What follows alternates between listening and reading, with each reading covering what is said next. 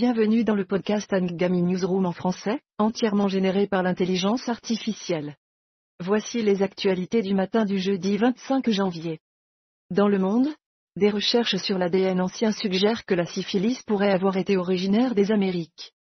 Cette découverte offre un nouvel éclairage sur l'histoire de cette maladie infectieuse. De plus, nous aborderons également la relation entre Narendra Modi, Premier ministre indien, et Emmanuel Macron, président français, un allié convoité mais embarrassant pour Macron. Au Moyen-Orient, les États-Unis et l'Iran se rapprochent dangereusement d'une confrontation. Il est important de savoir où ces deux puissances opèrent dans la région pour comprendre les enjeux de cette situation tendue.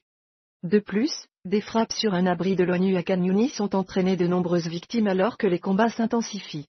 Aux Émirats arabes unis, le président Sheikh Mohamed et le roi Ahmad de Bahreïn se sont entretenus pour discuter de la poursuite de la paix dans la région. Cette rencontre met en avant les efforts déployés par les dirigeants pour trouver des solutions pacifiques aux tensions régionales. Dans le domaine des affaires, la Chine tente de mettre un terme à la déroute du marché boursier en augmentant les prêts et en attirant les investisseurs étrangers. Cette stratégie vise à stabiliser l'économie chinoise et à renforcer la confiance des investisseurs. Enfin, dans le domaine de la technologie, Hewlett Packard Enterprise a révélé avoir été victime d'un piratage informatique perpétré par un acteur étatique russe. Cette attaque souligne les préoccupations croissantes liées à la cybersécurité et à la protection des données sensibles. C'est tout pour les actualités du matin de ce jeudi 25 janvier. Rejoignez-nous demain pour plus de nouvelles passionnantes. Passons à notre interview, accueillons aujourd'hui notre éditeur en chef.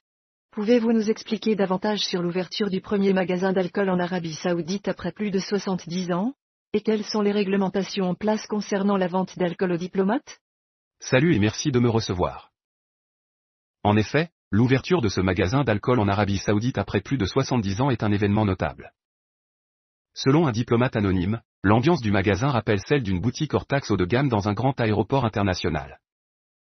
Cependant, il est important de noter que cette ouverture coïncide avec de nouvelles réglementations concernant la vente d'alcool aux diplomates, telles que rapportées par le journal Arab News.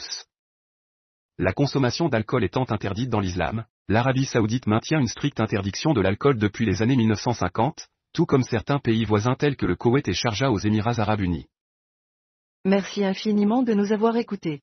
Nous vous recommandons vivement d'écouter la chanson Shooter de Shai sur Gami.